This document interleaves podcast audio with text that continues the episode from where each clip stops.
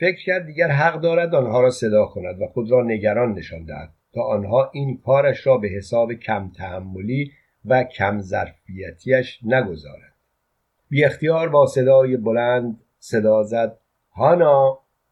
چند لحظه صبر کرد. دوباره صدا کرد. هانا؟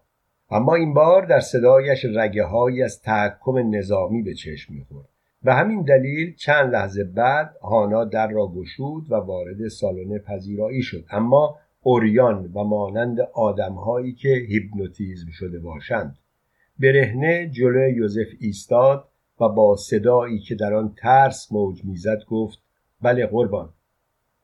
یوزف که لحظاتی محو تماشای اندام هانا بود صدای وحشت زده هانا او را به خود آورد. از جا برخاست بیان که به هانا نگاه کند به طرف کتابخانه رفت. کتابخانه درش باز مانده بود و او با کت و شلوار روی صندلی پشت میز تحریر با چهره بی تفاوت نشسته بود. یوزف وارد کتابخانه شد و زل زد به چشمهای او. هیچ احساسی در چشمهای او ندید و همین دلیل احساس کرد قافلگیر شده. با شرم گفت ببخشید نگران شده بودم. و بعد از کتابخانه بیرون آمد. رفت کنار هانا که همچنان اوریان ایستاده بود. ایستاد و در گوشش گفت می‌تونی برگردی کتابخونه. هانا بیان که حرفی بزند عقبگرد کرد و پا به کتابخانه گذاشت. یوزف هیچ نگاهی به هانا نینداخت. و اگر چهره هانا را می‌دید به راحتی اشکهایش را نیز می‌دید. اما در زمیر ناخداگاهش احساس کرد کسی دارد بهش با تحقیر میخندد و این تحقیر دلیلی ندارد جز حرکت یک دقیقه پیشش. بیدرنگ به طرف بار رفت و برای خودش مشروب گرفت. در حالی که مشروب را به دست داشت شروع کرد به خواندن سرود هورست وسل ابتدا کلمات را محکم بر زبان میراند اما وقتی احساس کرد سرود را نمی‌تواند محکم بخواند به طرف آشپزخانه راه افتاد و سرودخوانان از سالن پذیرایی گذشت.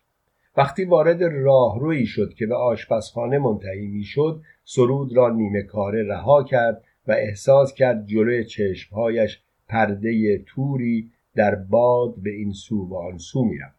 اشیا را به وضوح نمی‌دید اما هنوز به در آشپزخانه نرسیده بود که مزه شوری را روی لبهایش احساس کرد. ایستاد. چشمهایش را پاک کرد. گونه هایش را پاک کرد. خبردار ایستاد. شکمش را تو داد و مثل همیشه وارد آشپزخانه شد. آشپز با دیدن او خبردار ایستاد و کلاه سفیدش را به دست گرفت. یوزف بیان که غذاها را ببیند از روی عادت پرسید ناهار حاضره؟ بله قربان. پس برای سه نفر میز رو بچینید. میز چیده شد. سوپ در بشقاب ها کشیده شد. یوزف آنقدر منتظر ماند که سوپ سرد شد. غذای اصلی را سرو کردند. به ناچار غذایش را خورد و از خانه خارج شد. میز مدتها در انتظار آن دو دست نخورده باقی ماند. اما مستخدم آشپز و کمک آشپز پس از آنکه هر یک به نوبت از سوراخ کلید کتابخانه را دید زدند دور میز نشستند و میز مجلل را از غذا خالی کردند. بعد کمک آشپز وظیفهش را انجام داد. بشقاب ها و کاسه ها را جمع کرد و به آشپزخانه برد و سرگرم شستن ظرف شد. آن دو دیگر پس از نظافت سالن پذیرایی کاری نداشتند. پس با هم به اتاقی در انتهای باغ برای استراحت رفتند. اتاقی که مخصوص هر سه نفرشان بود. آشپز لباسهایش را درآورد و با یک زیرشلواری روی تخت دراز کشید. استخوانهای سینهاش را از روی پوست به راحتی می‌شد شمرد و همچنین می‌شد دید چگونه ران چپش بر اثر اصابت گلولهای فرو رفتگی دارد. مستخدم نیز لباسهایش را درآورد. از جیب پیراهنش سیگاری بیرون آورد و آن را روشن کرد. بعد کنار آشپز روی تخت نشست و سیگار را روی لبهای آشپز گذاشت و به آهستگی گفت این سیگار رو برای تو بلند کردم. بعد کنار او دراز کشید. استخوانهای پهلویش به استخوانهای پهلوی آشپز خورد. گرمای بدن آشپز برایش لذت بخش می نمود حریسانه نگاهی به صورت آشپز انداخت و گفت چه داغی؟ آشپز گفت تو رو خدا دست بردار. اقم داره میشینه. کمک آشپز ظرفها را شست. آشپزخانه را مرتب کرد و آمد کنار لانه سگ یوزف. سگی از نژاد شیرلو که چند روزی بود جفت نری برایش آورده بودند و حالا داشتند جفتگیری می‌کردند. غروب شده بود. چراغها باید روشن می‌شد. چراغها یکایک روشن شد. بدون کوچکترین صرفهجویی. تلفن زنگ زد. کمک آشپز از راهرویی که به حمام ختم می‌شد دوان دوان خود را به سالن پذیرایی رساند و نفس نفس زنان گوشی را برداشت و گفت الو؟ یوزف بود سراغ مهمانهایش را می‌گرفت و متعجب بود از اینکه مهمانهایش هنوز از کتابخانه بیرون نیامد. ساعتی بعد یوزف وارد خانه شد و پس از مدت این پا و آن پا کردن با انگشت دست ضربه ای به در کتابخانه زد. بعد از مکسی طولانی دوباره ضربه ای زد. برای بار سوم ضربه را قدری محکمتر زد ولی از کتابخانه صدایی در نیامد با صدای آهسته ای که می‌شد تشخیص داد صاحب صدا سعی بسیار دارد لحن تحکم آمیزی نداشته باشد گفت کسی اونجا نیست؟ باز جوابی نیامد. بعد باز با همان لحن گفت اگه جواب منو ندید میام تو ها صدایی نیامد. مکس کرد. دستگیره در را چرخاند. در قفل بود. تکانش داد. مطمئن شد که در قفل است. به ناچار از خانه زد بیرون و رفت سراغ هرمن. با هم به یاد هانا مست کردند و از زیبایی هایش صحبت کردند و هر دو به این نتیجه رسیدند که هانا موجودی آسمانی است. ابتدا با هم توافق کردند که هانا را ستایش کنند. سپس به این نتیجه رسیدند که هانا را باید پرستش کنند یوزف شب را در خانه هرمن گذراند و فردا صبح وقتی به خانه سر زد و دید هنوز آنها در کتابخانه هستند و از کتابخانه صدایی بیرون نمی آید دستور داد لولاهای در را از هم جدا کند وقتی در کتابخانه گشوده شد یوزف مستخدمش آشپزش کمک آشپزش دیدند توی کتابخانه کسی نیست. یوزف لبخندی زد و به سادگی خود خندید و یاد حرفهای شب قبلش با هرمن افتاد. اگر آنها موجودی را که باید پرستید به این سادگی به این دوست و آن دوست پیشکش می کنند دلیلی ندارد تا یک گوهرشناس یک کارشناس اجناس کمیاب این گوهر گرانبها را از آن خود نکند. از خانه بیرون آمد و به چیزی که فکر نکرد بازداشتگاه بود. پیاده در خیابان به راه افتاد و پس از مدتی پرسه زدن خود را جلوی مغازه عتیق فروشی دوست رفیق دزد یافت. مغازه بسته بود. زنگ در کنار مغازه را به صدا درآورد. کسی در را باز نکرد. خواست هرمن را در جریان بگذارد اما یادش آمد که هانا را فرستاده به بخش قرنطینه بازداشتگاه. یعنی هانا دیگر مرده اما یوزف نمی توانست مرگ هانا را قبول کند. شب از نیمه گذشته بود که یوزف با زنگ تلفن از خواب پرید.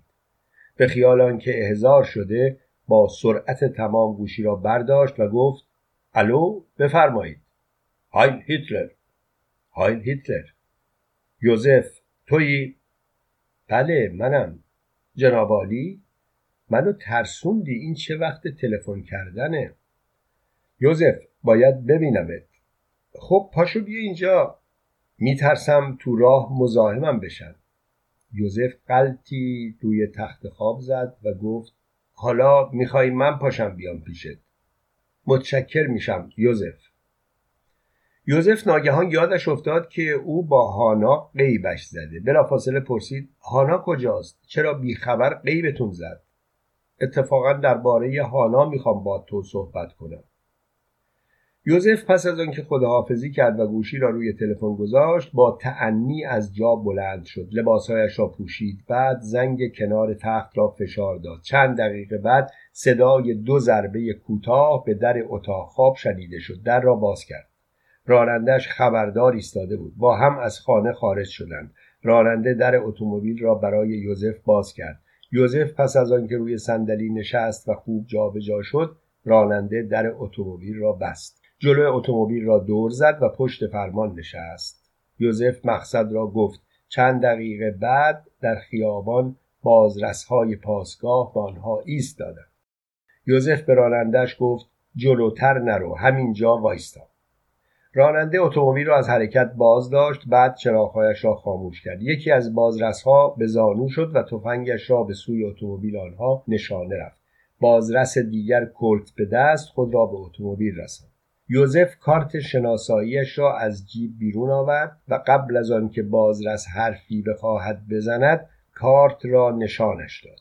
بازرس پس از دیدن کارت شناسایی یوزف خبردار ایستاد و با اشاره به راننده فهماند که می‌تواند به راهش ادامه دهد. بعد با اشاره به همکار خود فهماند که باید خبردار بایستد و وقتی اتومبیل یوزف از کنارش میگذشت او برایش پیشفنگ کرد.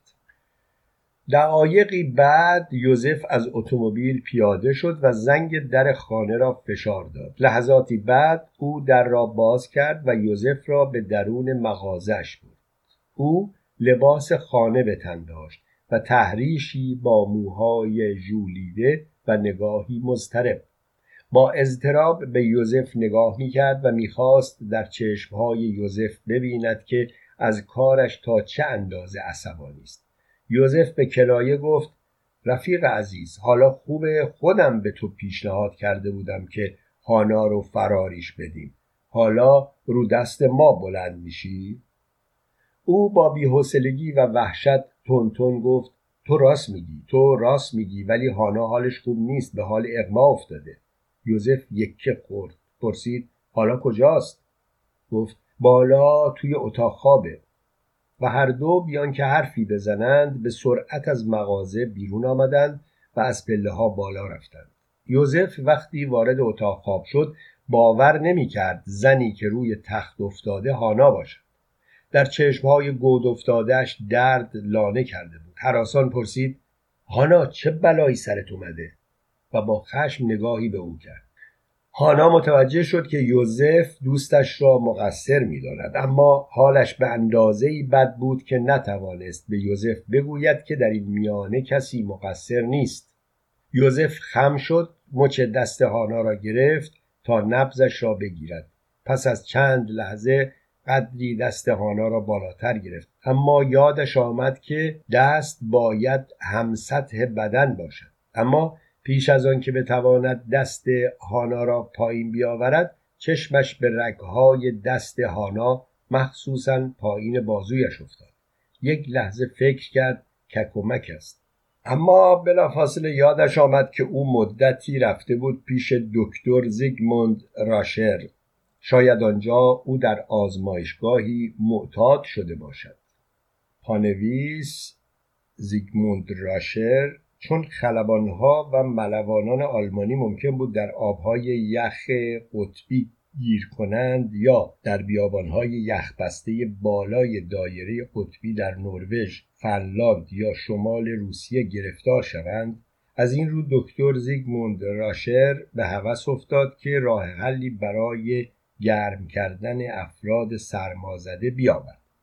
هاینریش هیملر که هرگز از پیشنهاد راه حلهای عملی به دانشمندان خدمتگزارش وا نمیماند به راشر پیشنهاد کرد که گرم کردن با حرارت حیوانی آزمایش شود. اما دکتر راشر نخست به این فکر زیاد اهمیت نداد و به رئیس اس اس نوشت گرم کردن با حرارت حیوانی بدن حیوانات یا زنان خیلی دیر صورت می‌گیرد. اما هیملر دست از این پیشنهاد بر نداشت و به راشر نوشت من نسبت به آزمایش گرم کردن با حرارت حیوانی خیلی کنجکاوم و معتقدم که این آزمایش بهترین و مؤثرترین نتیجه را به دست می‌دهد. دکتر راشر به ناچار دست به یک رشته آزمایش هایی زد که شرح آن را با تمام جزئیات شنیعش برای آیندگان به یادگار گذاشت.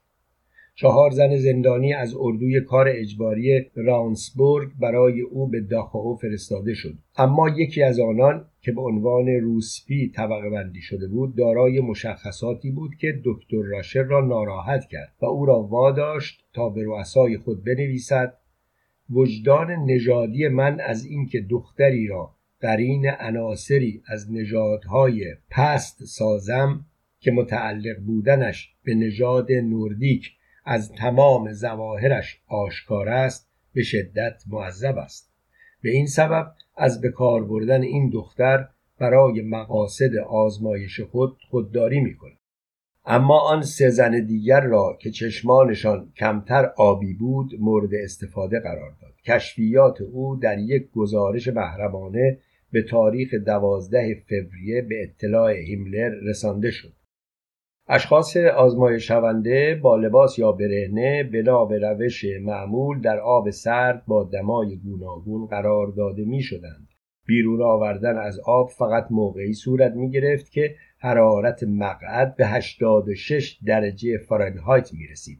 در هشت مورد اشخاص آزمایش شونده در یک بستر پهن در میان دو زن برهنه قرار می گرفتند و به زنان دستور داده شده بود که هرچه ممکن است خود را به شخص آزمایش شونده بچسبانند اشخاص آزمایش شونده به محض بازیافتن هوش و حواس خود آن را دوباره از دست نمی‌دادند و زود به بدن اوریان زنان میچسبیدند و حرارت بدنشان از گرمایی که از پتوها و اندام زنان می‌گرفتند بالا می‌رفت. بنابر گواهی هایی که در محاکمه پزشکان داده شد در حدود 400 آزمایش یخزدگی روی 300 زندانی اجرا شد که 80 یا 90 تن از آنان بیدرنگ مردند و بقیه جز تنی چند بعدا معدوم شدند. گروهی از اینان پیش از کشته شدن دیوانه شده بودند. ادامه داستان. بلافاصله آستین دست چپ هانا را بالا زد و دقیق نگاه کرد اما چیزی ندید. ولی یک لحظه احساس کرد اطراف بازوی هانا رنگ پوستش غیر طبیعی است. وقتی سرانگشتش را روی بازوی هانا کشید متوجه شد هانا با کرم و پودر جای سرنگ ها را پوشانده. از اتاق بیرون آمد. به دنبالش او وحشت زده بیرون دوید و با صدای بلند پرسید چیه؟ چی شده؟ یوزف گفت عجیبه که تا این لحظه متوجه نشده بودم. هانا معتاده. حالا می‌فهمم چرا همیشه با متصدیان داروخانه گرم می‌گرفت. بعد از پله ها پایین رفت. در خانه را باز کرد راننده را صدا زد. راننده به سرعت از اتومبیل پیاده شد و به دو خود را به یوزف رساند و جلوش خبردار ایستاد. یوزف گفت برگ مأموریت پیشت هست؟ بله قربان. یه برگ بده به من. توی اتومبیل قربان. برم بیارم. یه برگ بیار. راننده با اشاره سر یوزف طرف اتومبیل دوید. در را باز کرد از داشبورد جلو چند برگ کاغذ بیرون آورد. بعد یکی را انتخاب کرد و به سرعت برگشت پیش یوزف. یوزف از جیبش قلمی درآورد روی برگ چیزی نوشت و به دست راننده داد و گفت میری بازداشتگاه اونجا بهت پای تلفن میگم چی کار باید بکنی. راننده پاشنه های پا را به هم کوبید و سلام نظامی داد و گفت هایل هیتلر. پیش از آنکه راننده اتومبیل را روشن کند یوزف در را بسته بود و داشت راهرو را طی می‌کرد. وقتی از پله ها به سالن پذیرایی رسید یک راست سراغ تلفن رفت. بیان که ببیند او کنار بار نشسته و جلوش یک بطر تقریبا خالی کنیاک قرار دارد. او آرام میگریست و هیچ نمیشنید که یوزف از تلفنچی می‌خواهد شماره چه کسانی را برایش بگیرد. او همچنان مشروب می‌خورد. اما نمی‌توانست هانا را و دردی را که می‌کشید فراموش کند. وقتی ناله هانا قوت گرفت مثل جنزده ها از جا پرید و به سرعت به طرف اتاق خواب دوید. اما در نیمه راه پایش به میز گرفت. صدای شکستن گلدان روی میز با صدای افتادن او همزمان بود. او مدتی کف اتاق افتاده ماند. بیان که بیهوش شده باشد. فکر می‌کرد مرده و همین فکر به مرگ چند لحظه او را از درد هانا دور کرد. یادش آمد که مدتی سالها پیش البته مرگ بت اعظمش بود و چقدر در برابر این بت از خود خضوع نشان می‌داد و سرسپرده آن بود. اما هنگامی که یادش آمد هانا در اتاق خواب دارد درد می‌کشد خود را از کف اتاق بلند کرد. وقتی به راه افتاد تازه متوجه شد که از بینیش خون میآید و جلوی پیراهنش از خون سرخ شده. تا وارد اتاق شد هانا با دیدن چهره او فریادی از وحشت کشید و از هوش رفت. احساس کرد نمی بیند جلوی چشمایش را چیزی گرفته. ابتدا فکر کرد تصور می کند اما نه. جلوی چشمهایش را مایعی که وجود خارجی داشت گرفته بود. با دو انگشت چشمهایش را پاک کرد. به انگشتهایش نگاه کرد. دستش خونی بود. فکر کرد خون بینیش است اما دوباره خون از پیشانیش به روی گونه ها و مجه هایش چکید. وقتی دست به پیشانی برد متوجه شکاف عمیقی در پیشانیش شد. دستش را روی زخم گذاشت. زخم آواز می‌خواند. لبهایش تکان می‌خورد. آهنگ زخم با ضربان قلب او هماهنگ بود. به یاد هانا افتاد. نزدیکتر شد و زیر لب زمزمه کرد خوش به حالش بیهوش شد. همچنان به چهره رنگ پریده هانا خیره ماند و این خیرگی و بهت آنقدر طول کشید که صدای زنگ در برخاست. اما او صدای زنگ را میشنید بی آنکه حرکتی بکند. لحظاتی بعد در اتاق باز شد و یوزف با عجله میز کنار تخت خواب را قدری جلوتر کشید و گلدان رویش را بر کف اتاق قرار داد. او همچنان مبهوت به کارهای یوزف خیره مانده بود. یوزف محتویات کیف کوچکی را یکایک روی میز قرار داد. بعد پنبه ای را به الکل آغشته کرد. آن را توی ظرف سرامیکی قرار داد که پایه هایش سطح زیر ظرف را از روی میز بالاتر قرار داده بود. بعد بالای پنبه ظرف کوچک استیلی را که متصل به چهار پایه فلزی بود قرار داد. سپس سرش را بالا گرفت و به چشمهای او زل زد. یوزف تازه زخم پیشانی او را می‌دید اما کارهای مهمتری از دلواپس شدن سراغ داشت. از اتاق خواب بیرون رفت و با ظرفی پر از آب بازگشت. مقداری آب در ظرفی استیل ریخت. سپس قطعات از هم جدا شده یک سرنگ را داخل آن قرار داد. در پوش ظرف استیل را روی ظرف گذاشت. بعد از جیب فندک بنزینیش را بیرون کشید و پنبه آغشته به الکل را آتش زد و همچنان خیره ماند به آتش زیر ظرف استیل و پس از گذشت لحظاتی احساس کرد که مواقعی در زندگی برای آدمها پیش می آید که سوختن در آتش کمترین و شاید بشود گفت راحتترین کار هاست در پوش استیلی شروع به حرکت کرد. مدت زمانی بعد پنبه خاکستر شد و آتش رو به خاموشی نهاد. یوزف با ملافه روی تخت در پوش استیل را برداشت اما بعد از این کارش خندهش گرفت چرا که در کیف گیره ای برای همین کار گذاشته شده بود. گیره را به دست گرفت. آهسته آب ظرف را روی خاکستر پنبه خالی کرد. ظرف استیل را کف اتاق قرار داد.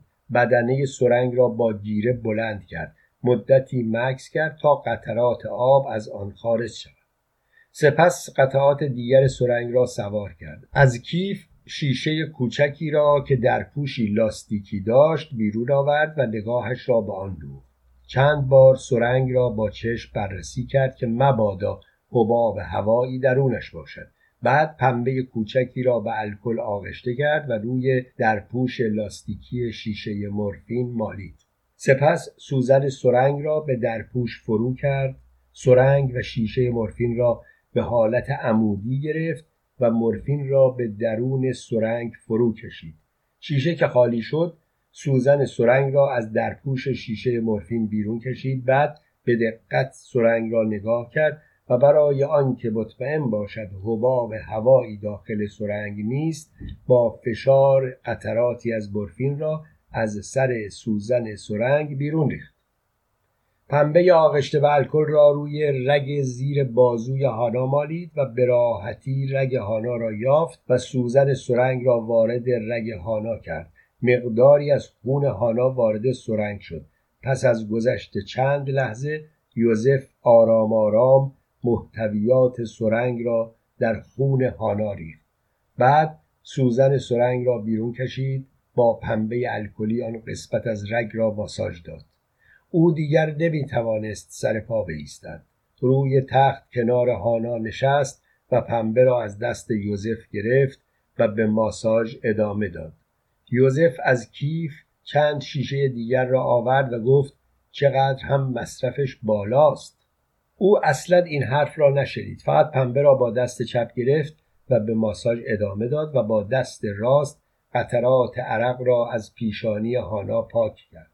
یوزف از اتاق بیرون رفت و برای خودش گیلاسی مشروب ریخت و آن را یک جا سر کشید. سپس روی یک صندلی نشست چنانکه انگار روی تخت خواب دراز کشیده باشد. چشمهایش را هم گذاشت و برای دقایقی به خواب رفت.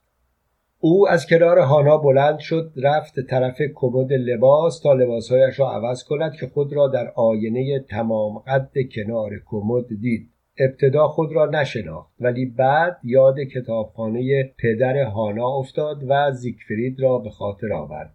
این بار نه در خون اجدها بلکه در خون خود حمام کرده بود. بی آنکه برگی روی شانش بیفتد رو این تن شده بود. وقتی یوزف چشم باز کرد دوست عتیق فروش خود را مثل همیشه آراسته روبروی خود دید. با خنده گفت چه شبی؟ او با یک قدم بلند خود را به نزدیکی یوزف رساند و در حالی که دستش را روی شانه یوزف میگذاشت گفت خیلی متشکرم اگه تو نبودی اگه تو نمی اومدی من نمی‌تونستم کاری بکنم. یوزف که داشت به خاطر می آورد چقدر پشت در منتظر او و هانا مانده به خنده افتاد و گفت حالا دزد میاد سراغ ما آبرمنش. توضیح آبرمنش معادل بابا ایوالله. ادامه داستان. متوجه منظور یوزف نشده بود چرا که گفت فکر نکنم این روزا کسی بیاد دزدی. یوزف با خنده گفت نمی‌دونم پریروز تو چطوری با هانا از خونم زده بودی به چاک که کسی متوجه نشده بود. بعد یوزف از روی صندلی بلند شد رفت طرف بار گیلاسش را پر کرد آرنجش را گذاشت روی میز بار و چانه را بر کف دست قرار داد و او را که داشت می آمد نزدیک نگاه کرد. او بدون مقدمه گفت هرچی بخوای بهت میدم. گرون قیمت ترین عتیقه هامو بهت میدم به شرطی که هانا مال من بشه. یوزف گفت من که خودم به تو این پیشنهادو کرده بودم. گفت من یادم نمیاد. یوزف گفت بله اون موقع هنوز با هانا و خندید. گفت اون موقع نمی‌دونستم هانا کیه. یوزف گفت بله اون موقع نمی‌دونستی هانا چیه ولی حالا می‌دونی و به همین دلیل می‌خوای به اعزاش گرون قیمت ترین عتیقه هاتو بدی. اما من برای خودم چیزی نمی‌خوام. منتها باید دهن چند نفر رو بست. گفت هر چقدر خرجش بشه حاضرم اما برای یک بار هیچ دوست ندارم بلایی که سر یهودیا اومد سر من بیاد. اگه بناست همه ثروتم رو بدم حاضرم. اما یک جا و برای یک بار.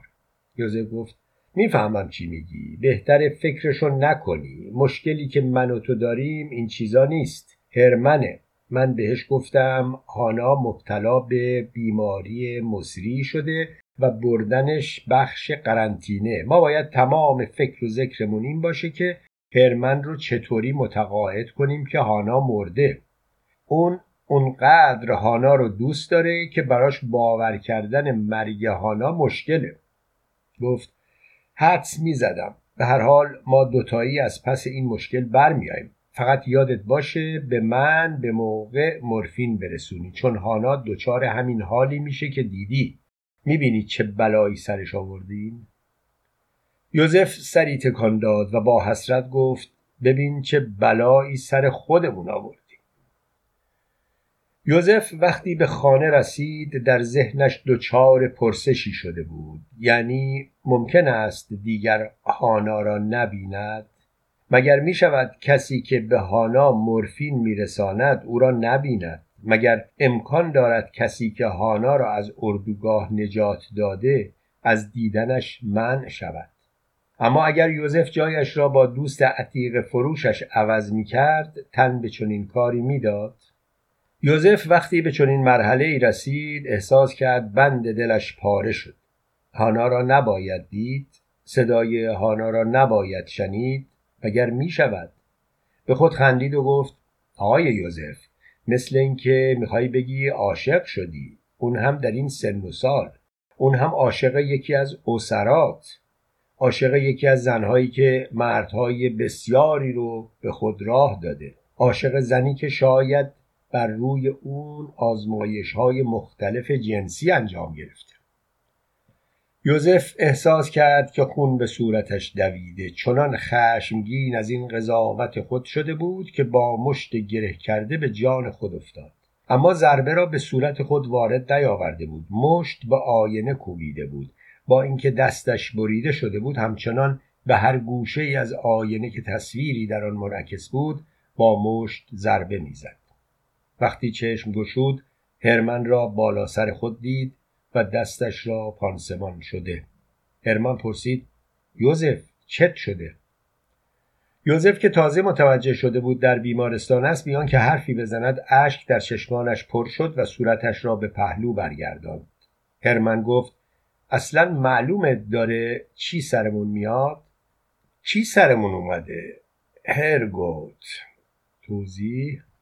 هرگوت اصطلاحی معادل خداوندا الله اکبر استغفر الله ادامه داستان.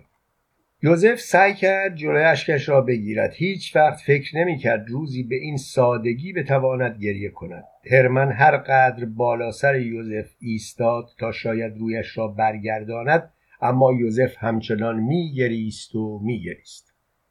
هرمن دستی به سینه یوزف زد و گفت خدا حافظ و از اتاق خارج شد. هرمن هرچه فکر کرد که برای یوزف چه اتفاقی افتاده نتوانست به نتیجه برسد. ناگهان یاد هانا افتاد و باز راهی اردوگاه شد. در راهرویی که به دفتر کار یوزف منتهی می‌شد معاون یوزف را دید که از اتاق یوزف دارد بیرون میآید. معاون یوزف با دیدن هرمن خبردار ایستاد و سلام نظامی داد. هرمن با معاون یوزف دست داد. گفت حال یوزف خوب نیست. شما می‌دونید چرا؟ معاون یوزف فقط سر تکون داد.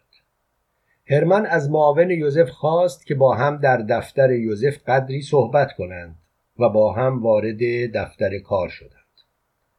هرمن به حرفش با صدای بلند فکرش را به زبان آورد. ممکنه میز کار یوزف اگه بهش دست نخورده باشه کمکم کنه که بفهمم ناراحتی یوزف از کجا آب می‌خوره. رفت پشت میز روی صندلی یوزف نشست و به معاون یوزف که خبردار ایستاده بود با خنده گفت امیدوارم کار خلافی نکرده باشم. معاون یوزف پاشنه پایش را به هم کوبید و گفت هر اوبرشت اطلاعات طبقی بندی شده هیچ وقت روی میز باقی نمیمونه. پانویز توضیح هر اوبرشت یعنی جناب سرهنگ. ادامه داستان. هرمن با شنیدن این جمله معاون یوزف جرأت پیدا کرد و پوشه روی میز را باز کرد. ورقه بود با این عنوان اسامی مردگان اردوگاه. اسامی را یکایک خواند اما در شماره دوازدهم مکس کرد. دوباره خواند. نه خودش بود. باورش نمی‌شد. یوزف به او قول داده بود. یعنی به همین سادگی او دیگر هانا را نمی‌دید. با خشم پوشه را بست. از جا برخاست و بدون اینکه با معاون یوزف خداحافظی کند از اتاق بیرون رفت. نیمه های شب بود که صدای ایست او را به خود آورد. به عقب برگشت. دو گشتی موتورسوار به او ایست داده بودند. تازه یادش آمد چرا هنوز به شهر نرسیده پس راه را اشتباه آمده. یکی از گشتی ها نورافکنی را به صورت او انداخت. هرمن چشمایش را بست و بی حرکت ایستاد. یکی از گشتی ها نزدیکش رسید و با دیدن اونیفرم هرمن خبردار ایستاد و گفت ببخشید هر اوبرشت. ممکنه اوراق هویتتون رو ببینم؟ هرمن پوزخندی زد و به تمسخر گفت کدوم هویت؟ گشتی که برایش چنین پاسخی به هیچ وجه باور کردنی نبود گفت قربان شما کارت شناسایی همراهتون نیست؟ هرمن دست به طرف ماوزر برد اما معمور گشتی سریعتر از او با قنداق تفنگ هرمن را نقش زمین کرد. توضیح ماوزر نوعی تپانچه ساخت آلمان. ادامه داستان. هرمن وقتی چشم باز کرد خود را در اتاقی تنها دید. خواست از جا برخیزد که از شدت درد دوباره روی تخت دراز کشید و چشمایش را بست. چند دقیقه نگذشته بود که در اتاق باز شد و سروانی وارد اتاق شد. هرمن زیر چشمی سروان را برانداز کرد. سروان مسلح نبود. به دقت از لای در نیمه باز بیرون را برانداز کرد. حد زد کسی پشت در نیست. چشمایش را با تظاهر به خستگی باز کرد و ناله خفیفی کرد و با قلتی خود را از روی تخت به کف اتاق انداخت. سروان که خم شده بود تا به هرمن کمک کند ناگهان پنجه قوی را دید که یقهاش را گرفته و او را به طرف خود می‌کشد. پیش از آنکه بتواند کاری بکند با صورت به کف اتاق کوبیده شد و هرمن با چرخشی سریع پشت سروان قرار گرفت. دو دستش را از هر دو طرف از زیر بازوی سروان گذراند و پشت گردنش انگشتهایش را به هم چفت کرد و با تمام قدرت کوشید گردن سروان را خرد کند.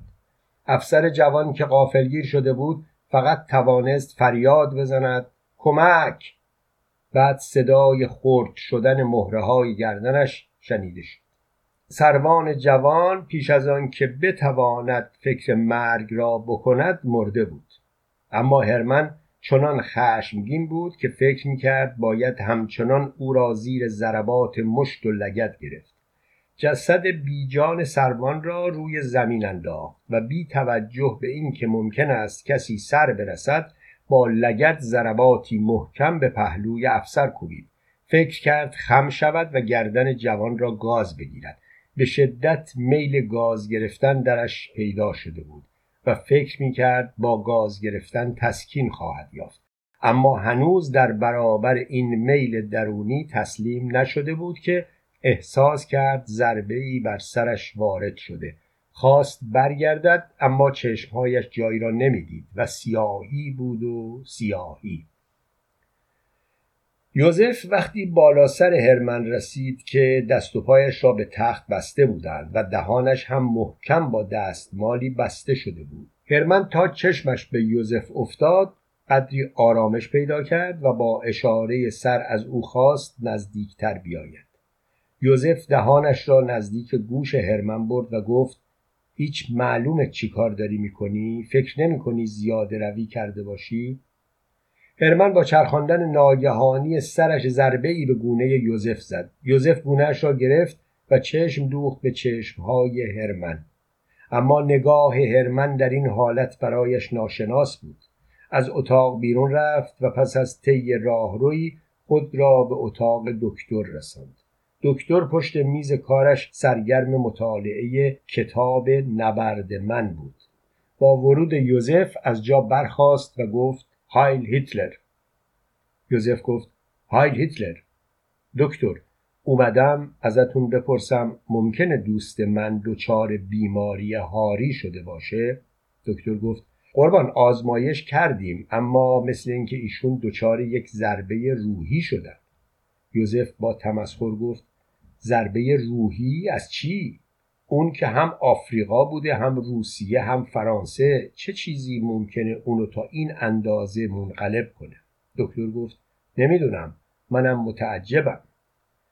یوزف صدای اربده هرمن را شنید. با عجله از اتاق دکتر بیرون آمد و با قدمهای بلند و کشیده خود را به اتاق هرمن رساند. پرستاری در حالی که دهانبند هرمن را به دست داشت با وحشت کنار تخت ایستاده بود و ناظر چشمهای وحشت زده و فریاد کشیدن هرمن بود. هرمن تا یوزف را دید با فریاد گفت کسافت تو نمی‌تونستی هانا رو صاحب بشی. واسه همین هم اونو کشتی. من انتقام هانا رو از تو می‌گیرم. از همه می‌گیرم. من انتقام هانا رو از رایش سوم می‌گیرم. تو که قابل نیستی کسافت. پرستار که در این فاصله سرنگ را آماده کرده بود سوزنش را به بازوی هرمن فرو کرد و محتویات سرنگ را در ازوله دست راست هرمن تزریق کرد. نزدیک به ده دقیقه طول کشید که هرمن از فریاد کشیدن باز